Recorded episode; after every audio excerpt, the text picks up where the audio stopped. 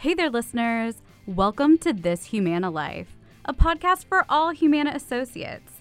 We have amazing stories to tell and learning experiences to offer. We also believe the best knowledge is knowledge that is shared. Throughout our podcast journey, you'll hear advice from thought leaders, gain insights into areas of expertise other than your own, and hear the inspiring stories of others. This production is made possible with the support of the Women's Network Resource Group and by the dedication of our core team. I'm Tara DeLucia. I'm Carmen Pantoja Evans. I'm Brittany Lemaire. And this podcast is produced by Melissa Nichols. We're looking forward to hearing what topics are important to you. Join the conversation in our buzz group by visiting go forward slash THL.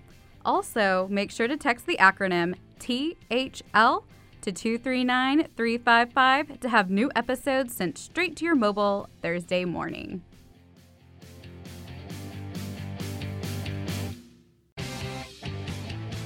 Welcome to the studio, Ty Richardson. Uh, we're thankful that you took the time to spend with us. So, welcome to This Humana Life. Thank you. I'm delighted to be here. I'm excited about the topic that we're going to talk about today. Oh, thanks. Well, let's get started. Tell us a little bit about Ty Richardson.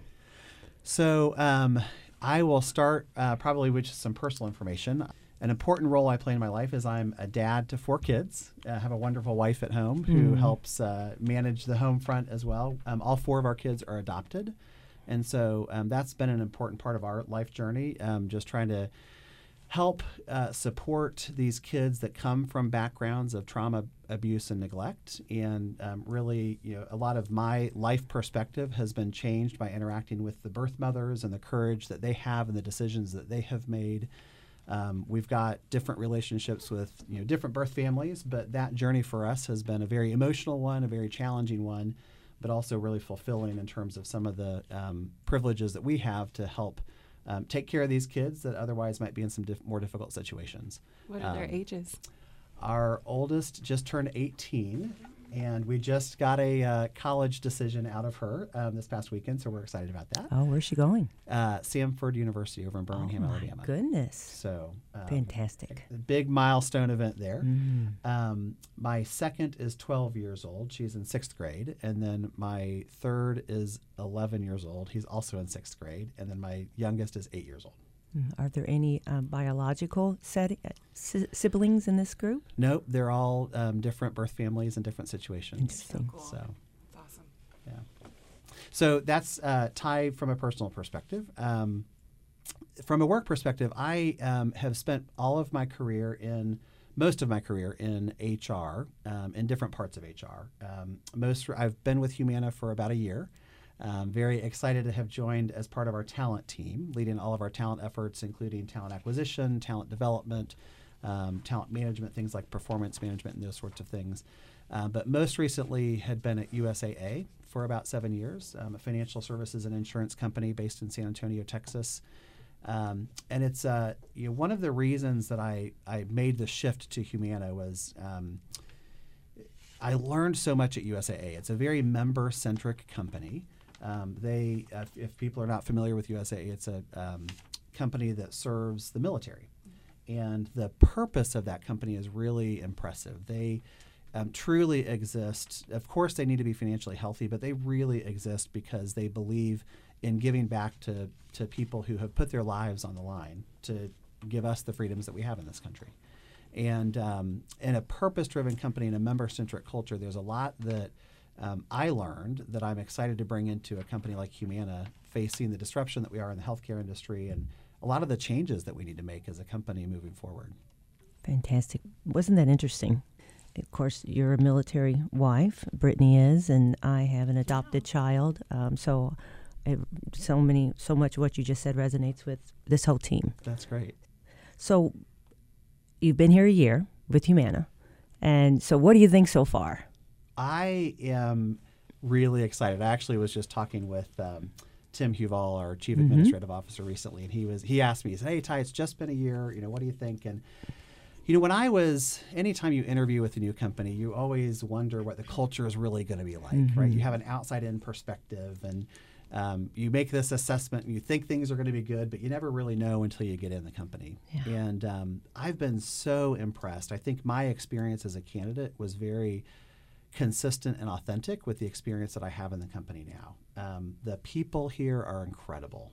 Every person is just, I think, shows up at work in very authentic ways. Um, the purpose that we have as a company to really impact the health outcomes and the lives of our members, um, to really impact their well-being, is is really inspirational, and we live it out. And um, our involvement in the communities with the bold goal, you know, those sorts of things. It's not just words on a page, but every you know, when I interact with people on my own team, when I interact with people in different parts of the business, there's real personal stories that are coming to life in terms of reasons that people are here at Humana, and I think that culture is really inspiring. And that is good to hear, especially from an HR person. You got to see it firsthand. Yeah. And so And- fantastic. And, I do Thank think, you. know, I, I will tell you as an external candidate, when I first got a call about an opportunity at Humana, I wasn't terribly interested because I had this impression that Humana was an old insurance company. and, you know, through the interview process, obviously I was convinced of something different. But I think we have an opportunity to better tell our story. And my team is really focused on that. How do we make sure that we get the right message in the market, that people understand this inspiring purpose that we have around well-being and um, the home opportunity, right? The home in-home healthcare and things that are really uh, making an impact in people's lives um, day to day. Those are really powerful stories that we need to make sure we're telling broadly. Awesome. Well, and bringing that back to your team, so can you share a few of the things that the talent management team does here at Humana? Yeah, absolutely. Um, I I also just from a um, kind of outside in perspective, one of the reasons that I was also interested in coming because my assessment of the talent team was a really strong assessment, and, that it's a it's a, a team that has operated in healthy ways and really done some innovative things over time, and and we're operating from a position of strength, and so. Um, things that my team uh, focus on are things like talent acquisition, recruiting, and hiring. How do we make sure that we're bringing new people to the company, new skill sets as the business demands require that? Um, we also have um, teams focused on development, um, both development very specifically on our leader development. And so, how do we make sure that we're preserving some of that culture that I was just talking about and then advancing the culture as our company needs to operate in new and different ways? What does leadership look like? How does that evolve and change? And how do we define that and make sure that we're tra- you know, providing the right training, the right experiences, the right development opportunities for people to grow into that? Um, another part of my team focuses on that development aspect at a kind of a scalable level. So all associates, um, you know, there's many learning teams across the company, and so our enterprise team does a lot of coordination in our learning learning consortium and making sure that we try to drive con- some consistency out in terms of just the processes and how people are.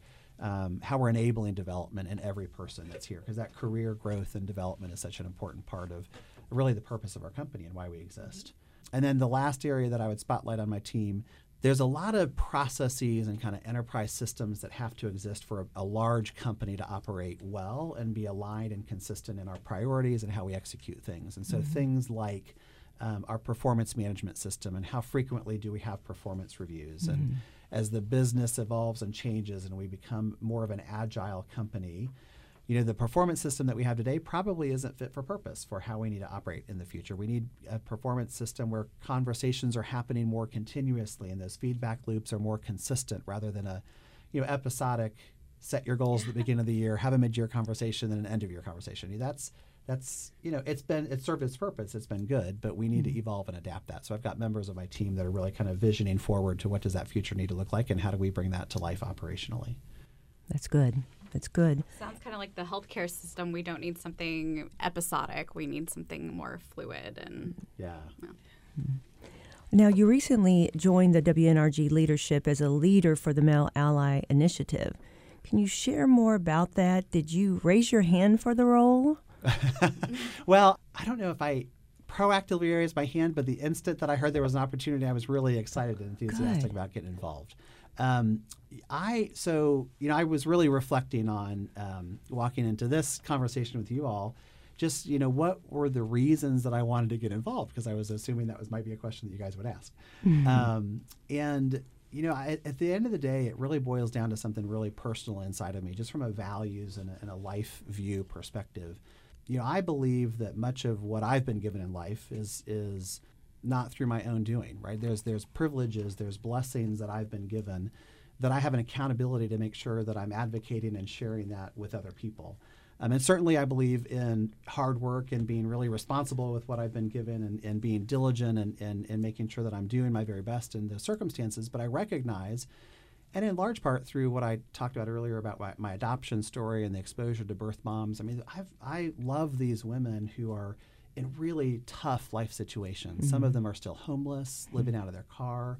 Um, they can't hold consistent jobs. The environment in which they're operating is just a very different world than what I mm. grew up in, and um, and recognizing the privilege and the benefits that I have, and being really passionate about making sure that I'm playing an active role in trying to help people who maybe haven't had the same privilege or benefits that I have had is something that I really care about.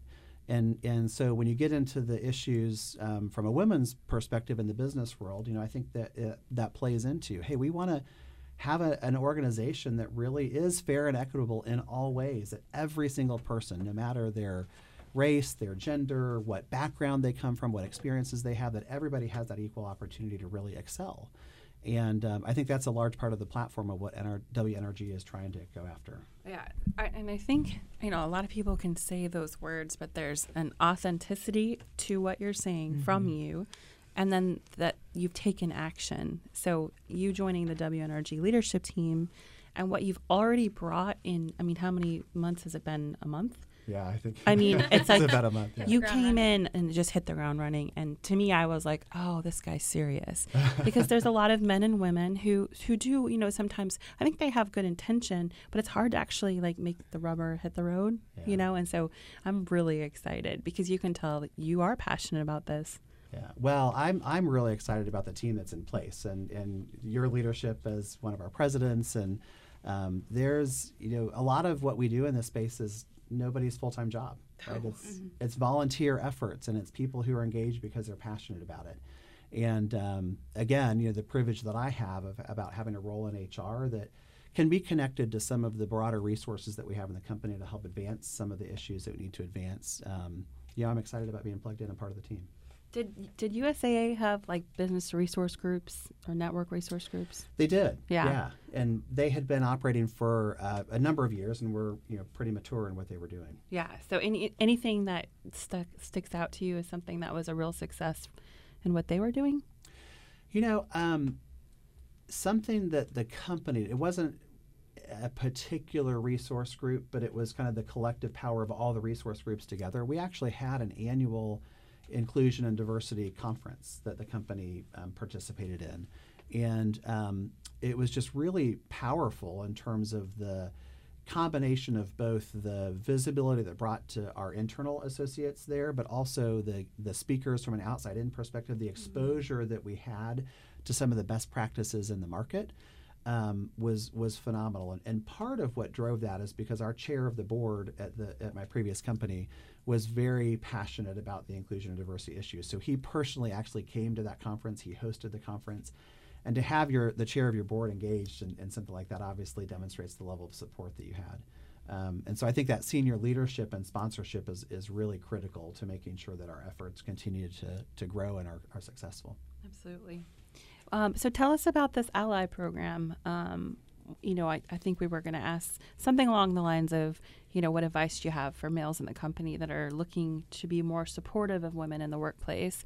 But with that, w- what does your um, team, you know, what's the vision for what you'll be doing over the next few years? Yeah, so we um, we just spent some time developing our charter, and so this is very new. Um, we had a small group of people who were passionate about the male ally effort that got together and really spent some good time challenging each other in our thinking. But what we've decided is specifically for this first year in 2020, we really want to focus on building the current momentum of those who are already allies.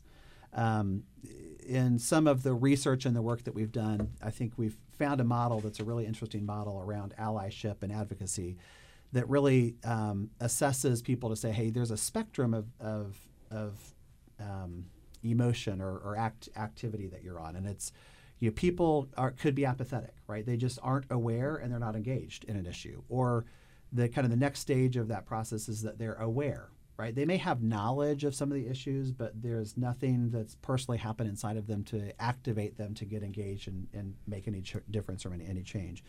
The third step in that model is that somebody who is active, that maybe they're engaged in some stuff, but they're not really yet over to that advocacy level. And that top, that's the top one, is kind of an advocacy level. And so we want to really focus first on, um, and I want to really represent, you know, obviously WNRG is focused on women's issues. But if we only have women involved, um, that's not back to that fair and equitable balance thing that I was talking about earlier. And so I really have some passion about making sure that we are equipping males equipping men to stand up and understand the issues first, um, right? And so that's why we want to leverage the momentum of those who are already at that level of either activity or advocacy and make sure that we're building a strong base of, of um, candor and openness to be able to talk about some of those issues. So is your team all male? It's not. Um, we were really purposeful about trying mm-hmm. to have the balance, and so um, and and I will put a plug out um, when you say the team. This was a very small handful of three or four people that got together, mm-hmm. um, and so as we've clarified our charter, we actually have some opportunities to get a few more people involved, and we are looking for. Um, a couple of people to come in, into that leadership role and be a part of our leadership um, circle around the advocacy efforts. And we'd like both males and females to to raise their hands for that. And then we also would have, uh, we'd love to have some people join as part of kind of a project management support because we've got several ideas for initiatives that we want to drive that we just need some of that support in, in organizing and, and working out. Also, could you kind of give us a definition of what male advocacy is and what a male ally is for those of our listeners that maybe aren't so familiar with what, what we mean when we say that? Yeah. So, um, you know, I think a male ally is somebody who is aware of the issues, and in this case, you know, women's issues in the workplace, aware of the issues. And I, um, I'm not going to get this quote right, but I recently heard somebody say, "You can't call yourself an ally. Other people have to call you an ally." Well, that's good because that ally definition really means that you are active, but it's not you. You are you are in situations where you see issues of inequity happening and you speak up and you're ad, you're in the moment advocating and championing even if women aren't in the room in this case, right? Mm-hmm. If you're in a group of men and you're hearing those issues and then you're speaking up and you're standing up for the right um, um, levels of equity and, and equality and, and, conversations and consideration for job opportunities and pay equity and things like that. You know, that's really what allyship is, is when you're you're passionate enough about it that you're kind of living it out on its on um, kind of nat- in natural ways. And could you give us an example of like a situation that could happen in the workplace where a male ally would step in? Yeah, so I think um, you know the easiest example for me, just because I live in this world every day, is you know as a talent team, we are frequently in conversations with leaders about career opportunities mm-hmm. and um, interviewing for jobs and making sure that when um, you're in that process of interviewing or you're in that process of considering who is going to take step up and take that next job, um, frequently you could be in a position, particularly when you look at kind of the demographics of our company, when you're you know, we we have good representation across the board. At our senior levels, we need to keep pushing right that representation at senior levels, and so when those rare opportunities come for those senior leader openings. Um, you know, an example is when you're in the moment with a group of people in the room having the debate about, hey, we've got two or three candidates that we're considering. What are the pros and cons? An ally is going to be in that conversation, making sure that we are really um, almost doing kind of a, a, blind review of qualifications and and really making sure that people aren't making assumptions. Um, you know, I, have seen situations where people have made assumptions about life circumstances because a female, mm-hmm. you know, may have been pregnant and you know you got to guard against making assumptions about what that woman wants her career to look like because she's pregnant. And and so just being real in those moments to mm-hmm. say hey let's not make any assumptions here. Let's make sure that we're getting into the conversation and creating equal opportunity for those career opportunities is, is one example um, probably of many. Perfect. Because talent is talent right? So i yeah. can see where you're seeing where you're coming with that. Yeah. You know, you also asked me a question a moment ago, Tara, about um, what men could do to advocate. And I think that's something that um, I'd love to take head on as part of this effort because in today's world with social media, in today's world with the um, kind of publicity around the hashtag Me Too movement, right? There's a real appropriate sensitivity to some of the inequities, but it also sometimes I think could create um, fear in some men, right? I've, I've had conversations with men who say, hey, I'm not even going to touch that topic because I might say the wrong thing and then I could get fired. Um, and there's examples, right? And, and, and, some appropriate examples where men have been fired for inappropriate, right, comments or or behavior. But there's also circumstances where you know men are just fearful and uncertain about how to step in and have candid conversations around some of these things. And so I think part of what an ally needs to do is to be open to stepping into those tough conversations and having the courage to figure out how to create an environment in a room to, to lean into some of the topics in constructive ways. So we have an idea for that.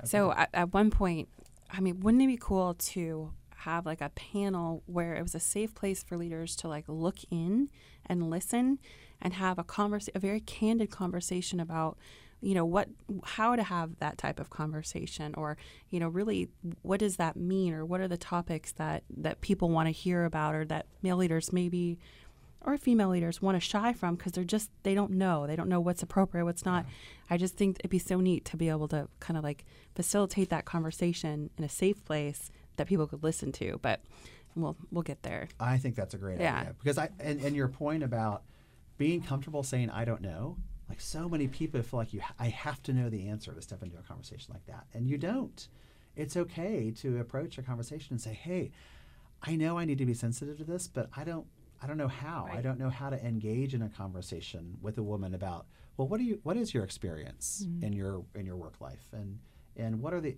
challenges that you face? I mean, those are those can be really tough conversations to have. Well, and you know, it, we're it's at that point in time where we just need to normalize the conversations. And to your point like you know rather than kind of look the other way and you know not not be a part of it but not be not you know what I mean? Like we have to take some action on this.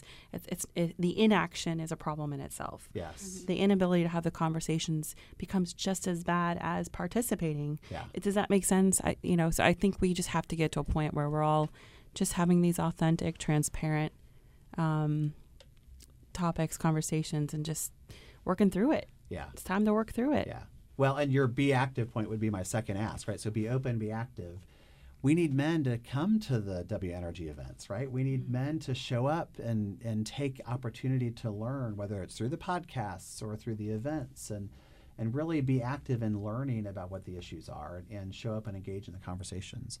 Um, and then the third action that I would say is just get involved, right? I mean, I mentioned earlier we've got some opportunities. I mm-hmm. hope there are some men that will, you know, come out of the woodwork that say, "Hey, I want to be a part of this." Um, and there's a lot, a lot of ways for people to be involved.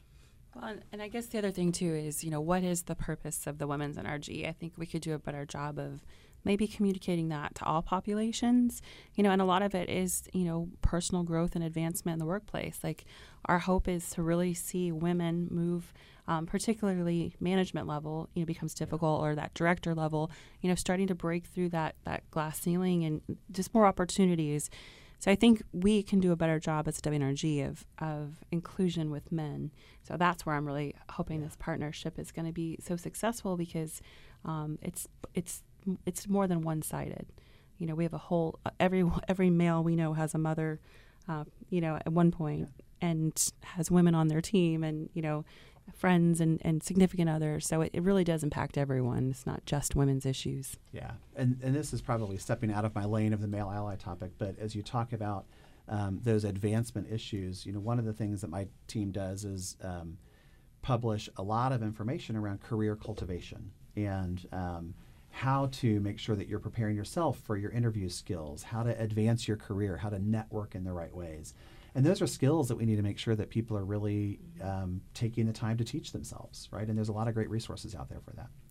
And I want to kind of give a plug right here that you do not need to be a people leader to still be an ally That's and an advocate, being an active associate with your team with other females and help lifting them up or helping them develop their skills or growth or helping them find opportunities for for that advancement piece so you don't need to be a people leader to still be an ally and, and to still participate in, in all of these things. That's exactly right. And I would even go so far as to say, if you're not a people leader today, you are the leader of the future, right? And so demonstrating those behaviors now is already setting you up for success of, of even greater influence over time.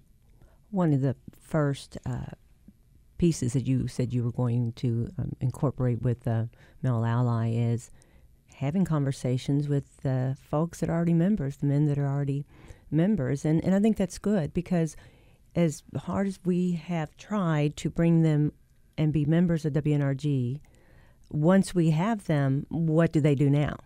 And that's been that piece that has been missing. So by you saying that statement, I think it's it's going to move the needle a little bit. Just get them more involved. Yeah. Mhm. Well, and there will be some great opportunities even starting in early 2020. So, Mm-hmm. um, one thing I would highlight is um, our IT organization has actually done a really nice job of um, carrying forward. Some of you may have heard of this MARC initiative, M A R C, Men Advocating for Real Change. And I love that acronym. I think that's a great acronym. Um, but there's an outside organization that's really well known in the industry around supporting um, issues like this. It's a company called Catalyst, and they have kind of they run this program of MARC and give us the tools and the process and equipment to do it. And I, the IT team has been um, practicing this MARC program, I, I believe, for 18 to 24 months. I think they've Oh. um, been practicing it for some time. And uh, so we're going to expand that in 2020 and, and really excited about an opportunity that's going to um, come to Louisville. We're actually partnering, Humana's partnering with Catalyst to bring an event to town that Humana will participate in. We'll have seats in the event, but we're inviting other companies to also join in the event. It's about a day and a half workshop, um, very focused on male advocacy and uh, equipping those companies and those teams to really continue to leverage that MARC program and scale it even more broadly. And so we're going to um, leverage the success of what our IT team has done and, and really invite several key leaders from Humana into this experience in January. And then hopefully leave that event coming back with um, scaling that MARC program a little bit broader beyond IT. And by you bringing in community partners, not just keeping it in our walls, you know, it sounds like you're going to invite others, um, We are. companies. Yeah. So, and I think that's good because it, it's a it's a domino effect. You know, spread the word. yeah. And then, I mean, I think the other huge piece with Catalyst is Bruce Broussard signing that pledge recently. That's right. Um, that was huge. Yeah. You know, and, and I know that our our leaders are all, you know, um, advocates for all that the network resource groups promote and support. I don't question that for a second, but for Bruce to actually sign that pledge, I thought was really a huge, huge step for the women's NRG. So we're really excited to see how um, 2020 goes. Yeah. But, yeah. I'm excited about his leadership. definitely. And that's it for this episode. But the conversation isn't over. Make sure to catch part two next week. You can share with us on Buzz at go forward slash THL. And don't forget to subscribe by texting THL to 239 355. We want to thank you for spending time with us this week. We can use our guiding behaviors and speak up with candor to share our Humana stories through this podcast. Let's keep the conversation going together about this Humana life. Until next time, be intentional. Stay curious. And inspire others.